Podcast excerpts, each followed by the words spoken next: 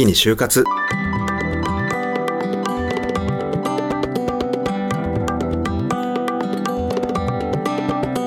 きに進もう羅針盤ラジオ。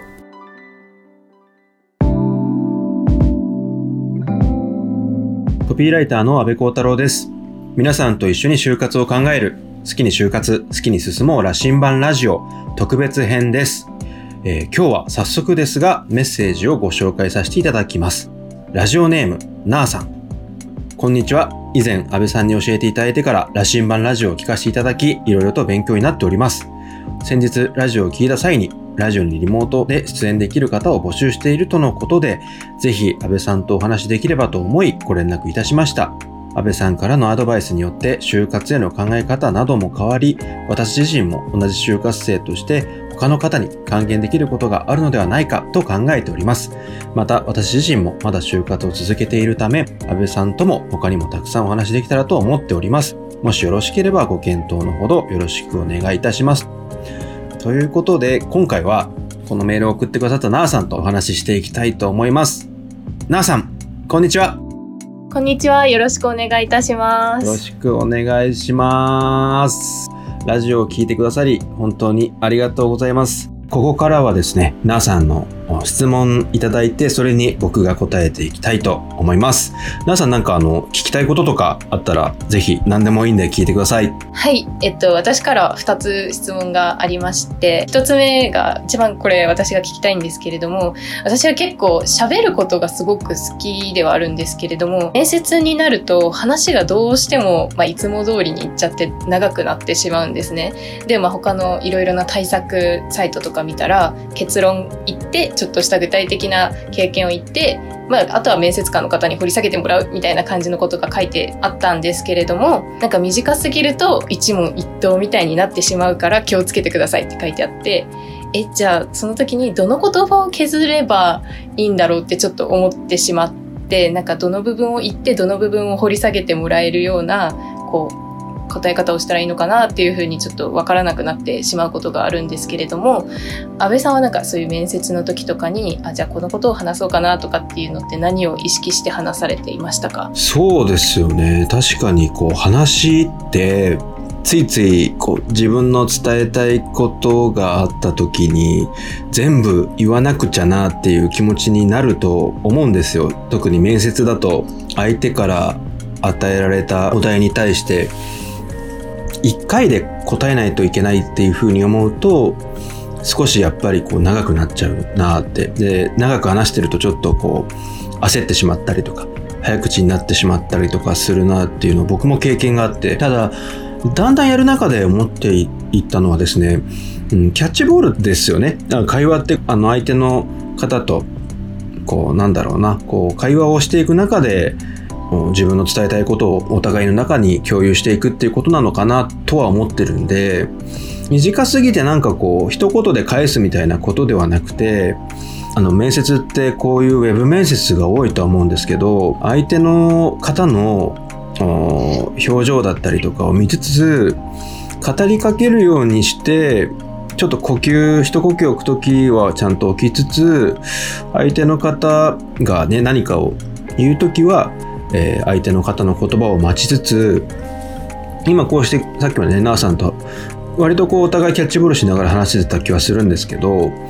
向こうがピッチャーでこっちがバッターでみたいなことというよりかはお互いうんキャッチボールをしているような感覚にまずなるっていうのがすごく大事かなっていうそういう意識を持つっていうことがまず大事であとは、まあ、どの言葉を削るというよりかは結論めいたことを先に言っておいてそれを説明するっていうような流れにするとかそういうお互いのボールを手元にあるものを相手の胸元にいい放物線を描いて届けられるように工夫をするっていうのは意識してますかね。ああなるほどウェブになった影響もあってなんかすごくやっぱカメラがここにあってだんだん、まあ、それこそ自分が何を言いたいんだろうってなっていく時とかがあってあれ？ってなってその後面接が終わった後にあもっとあれをああ言えばよかったっていう後悔することがあるのですごいなんかキャッチボールというか、お互いピッチャーという意識みたいなのはすごく、あ、なるほどって思いました。うん。でも、それで、あ、ちょっとこう言えばよかったなっていう、ちょっと悔しさというか、そういう気持ちが、僕はね、こう次また必ず生きてくると思うし、まあ全部が全部うまく言えたぞみたいに思える機会ってそうそうないとは思うし、その悔しさをちゃんと次につなげられるかどうかっていうのがね、大事だと思ってるんで、おなさんのその悔しいなって思うのとかは、前よりも今回、今回よりも次回っていう風に繋がっていってると思いますよ。ありがとうございます。そう言っていただきてすごい心強いです。で、えっと、二つ目なんですけれども、これはなんか就活に直結するっていうよりかは結構今後というか未来の話になってくると思うんですけれども、社会人になって、このことはちょっと学生のうちにもっといろいろやっておけばよかったとか、勉強しておけばよかったみたいなっていうふうに思うことってありますか？そうですね。あの、学生生活はね、こう、多くの人にとって、まあ、なんだろうな、平等に与えられた時間というか、社会人になる前の時間ですよね。まあ、うん、自分が自由に使える時間としてある中で、僕もやっぱりこう、聞かれること結構あるんですよ。こういう学生のうちにやっておけばよかったなって思うことなんですかっていうふうに言われて、まあ、ね、それこそもっと旅行に、海外にとか行った方がよかったなとか、そういうふうに思ってたりもしないわけではないんですけど、僕思うに何をやっててもいいかなと思うんですよ。本当にこう、お家で、あの、テレビ見たりとか、ね、それこそ映像を見てたりとか、YouTube 見たりとかでも全然いいし、で、外で、えーそれこそ自分でやりたいことを打ち込んでいくのもありだし、ちょっと今行きづらいけど旅行にたくさん行くみたいなことでもいいし、大事なのは何をしてても僕はいいと思う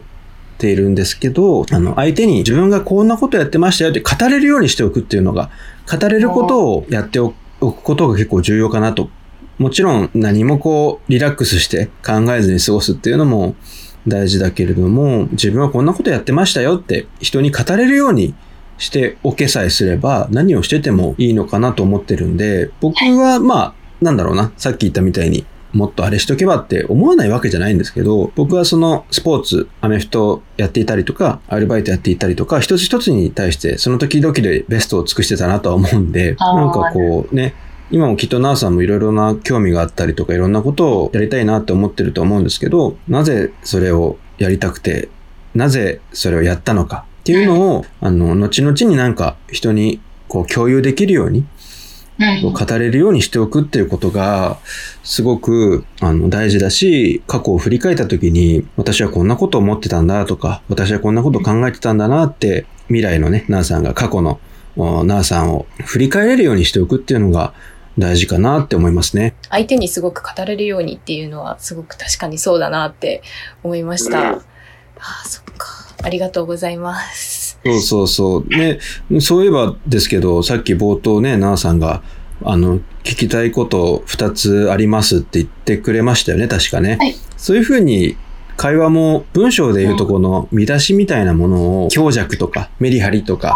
つけながら話すっていうのが実はなんかこうお互いにとっていつまで続くんだろうみたいなストレスとかも会話の中に見出しをつける工夫みたいのするといいのかもしれないですね。確かに。私もその方が聞き手としては聞きやすいなって思ったので、確かにそうですね。好きに就活、好きに進もう、羅針盤ラジオ。なんか他にも、ぜひぜひ、せっかくの機会なんで、なんか聞きたいこととかがあれば、どんなことでもいいですよ。そうですね。あ、すいません。今ふと思ったんですけど、私逆質問がすっごく苦手で、聞きたいことはあるんですけど、その就活サイトとか見てると、逆質問は自分の入社意欲を示す場所だよみたいな風に書いてあった時に、この質問して入社意欲って示せるのかなっていう風に疑問に思っちゃって、なんかあんまり福利厚生のことは聞かない方がいいとか、制度面聞かない方がいいとかっていう風に言われたりとか、あとやっぱ最終面接だと上層部の方が自分のことを語れるような逆質問した方がいいっていう風に書かれていて、なんかすごいこの質問していいのかなってすごく私の中で一回ブレーキがかかっちゃうんですけれども、安倍さんの中で逆質問するときなんか心がけてたことというか、あ、こういう逆質問してたっていうことがあればちょっと教えていただきたいです。ありがとうございます。そうですよね。よくツイッターとか見てると、逆に何かね、こちら側が質問できるときは、例えば、今、私の面接のフィードバックをお願いしますとか、言うといいよとか、そういう情報がね、流れてきてるのを僕も見かけたりとかするし、こう言うといいよとか、そういうアドバイスもね、ナーさんも目にしてきてると思うんですけど、個人的には、あれは面接官の人がたくさん質問してたから、なんか聞きたいことがあったり、気になることがあったら言ってくださいっていうので、こういう返し方をしてきたから、プラス何点とかっていう見方はしてないなとは僕は思っていて、シンプルに就職活動ってお互いのマッチングの場でもあるじゃないですか。はいはい。お互いがね、こう、合うかどうかを試す場だったり、確かめ合う場だったりすると思うんですけど、なので、シンプルになーさんが気になることを聞いていいと思います。で、それを持った上で僕は、質問じゃないんですけど、最後に一つだけ、あの、いいですか？みたいな形で、逆に、あの、聞かれてはないけど、言いたかったこととかを、あの、言ってましたね。それこそ、あの、僕自身がなんでこの会社に行きたいのかみたいな質問せずに自分がこ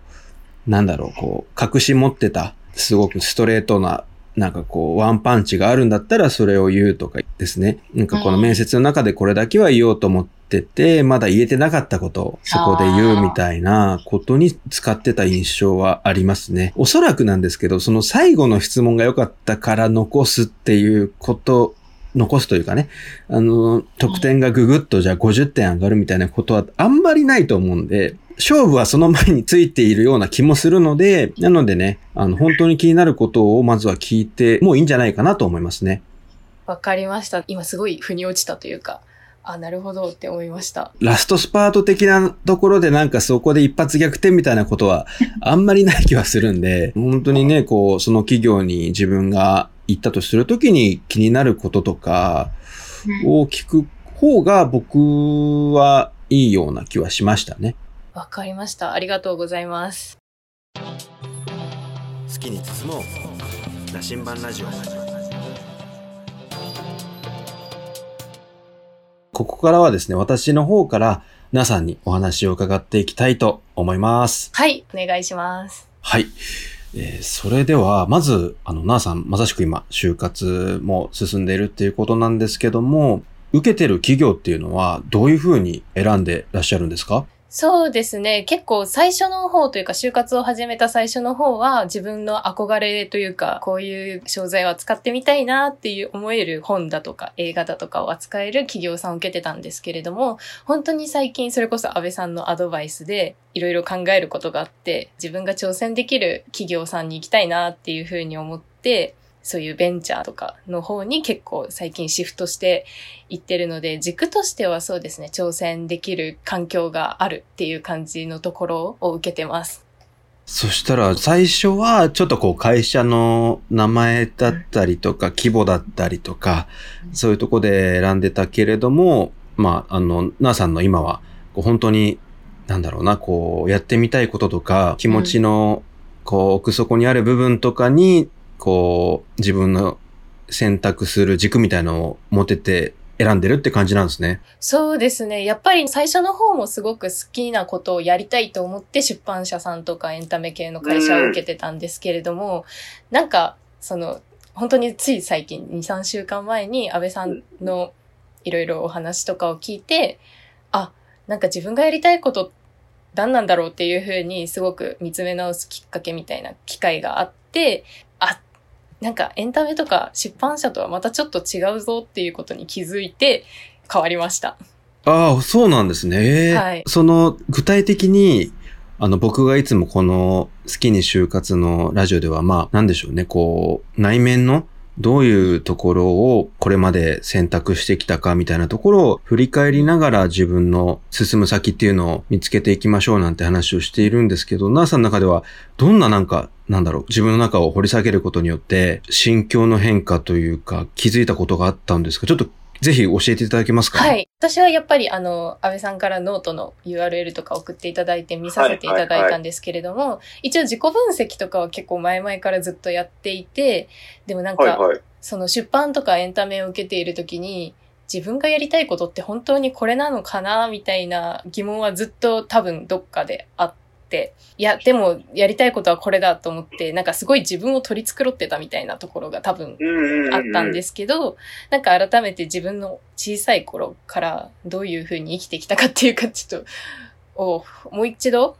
考えてみたりとか、それこそ以前もラジオでおっしゃってたと思うんですけど、どう、何をどういうふうに選択してきたかみたいな。ことをやっていったら、あ、自分はなんかすごい、なんだろう、人と違うことをやりたいんだなってことに気づいて、うんうんうん。で、なんか、その時、あとなんかすごい本とかも好きなことを広めたいなっていうふうには思ってたんですけれども、なんか一社の何かを広めるとかじゃなくて、中身の部分を広めたいんだなってことに気づいて、じゃあ別の企業さんだなっていうふうに感じて変わったというか、そこで自分の考え方も、まあ元々の持ってた考え方ではあったと思うんですけど、変わって。なるほど。僕はそのなんだろうな、自分の中で、これは大事にしたいっていうコンセプトみたいなものを持ちましょうみたいな話をしてるんですけど、それは、ナーさんにとっては、なんでしょうね。いいと思ってるものを広めたいみたいなことだったんですかね？どんなことを自分の？そうですね。やっぱり、その安倍さんのノートに書いてあったので、私も自分コンセプトってなんだろうって思ってずっと考えたんですけれども、私は、まあ好きなことも広める、まあそうなんですけど、その前にオンリーワンになりたいみたいな考えがあはいはいっはい。て、誰にも真似できない自分にしかできないことをやることで、周りからなんか、すごいとか認められることが自分の中で一番、これまでもずっとコンセプトというか、まあ無意識の中で意識していたことだったのかなっていうふうに感じて、それがまず自分コンセプトとしてあって、その下に、あ好きなことを広めたいっていうのがやりたいことだな、みたいな感じで繋がってきましたね。はい。今回ね、聞いてくださってる方に補足させていただきますと、こう自分コンセプトっていうのは、一人一人の中にある物事のこう選ぶ時の根っこだったりとか、自分がものすごく大事にしている考え方みたいなのを、あの僕はその自分コンセプトって呼んでいて、僕の場合はなんかそう、これまでもお話しさせてもらっているように、一体感だったりとか、キーワードとかをね、大事にしてるんだけど、ナーさんはその他の人とは違うオリジナリティがあるもの、オンリーワンのものっていうところが、物事を選ぶ時の前提としてあるってことだったんですね。そうですね。はい。うん。やっぱりあれですか？それに気づけた時って、なんかこう、ストンと腹落ちして、整理整頓されたような感覚ってありました？そうですね。私も結構最近ノートを始めて、ちょっと安倍さんの影響もあって、あノートを始めて、はいやっぱり書くことで自分の考えとかも整理されるので、自分が考えてること、嘘、偽りのないことを考えたときに、あ、これだこれじゃんって思ってすごくスッてなりました。いや、嬉しいです。やっぱりね、僕、この羅針盤ラジオをね、スタッフさんと本当に日々日々作り上げてきてる中で、なんか参考に少しは慣れてるってことですよね。はい、本当にすごくなってます。ありがとうございます。めちゃくちゃ嬉しいです、本当に。こうやって聞いてくださってる方がいて、少しでも役に立ててるっていうのを聞けて、めちゃくちゃ嬉しいです。ありがとうございあます、なさん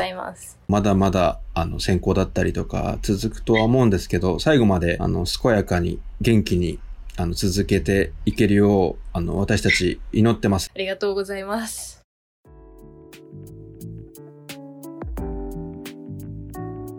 番組では皆さんからのお悩みやメッセージ、ご感想を募集してます。JFN のサイトやスマホアプリ、JFN パークのメールフォームからメッセージ送ることができます。また、ツイッターでもハッシュタグ好きに就活をつけてツイートしてください。えーぜひぜひ、こちら僕、スタッフの皆さんで見てますので、番組でもその声を紹介していきたいと思うので、ぜひ発信していただけたらと思います。どんな些細な悩みや、えー感想でも構わないんで、メッセージであったり、ツイートお願いします。えーまた、本日のなーさんのように、えー私に直接聞きたいことがある方、またこの番組にリモートで出演いただけるあなたに出てもらいたいと思ってますので、連絡いただければと思います。いや、あの、なーさん、ありがとうございます。本当楽しかったですね。こちらこそありがとうございます。すごく楽しかったです。あっという間の時間だったんですけど、あの、今後もなんかこの番組でも、あの、こういう、う今、就活を受けてる方と話をする機会、増増やしていきたいと思うんで、なーさんもぜひ引き続き聞いていただければと思います。はい。ありがとうございます。好きに就活、好きに進もう羅針盤ラジオ。今回はここまでになります。お相手は安部幸太郎でした。それでは、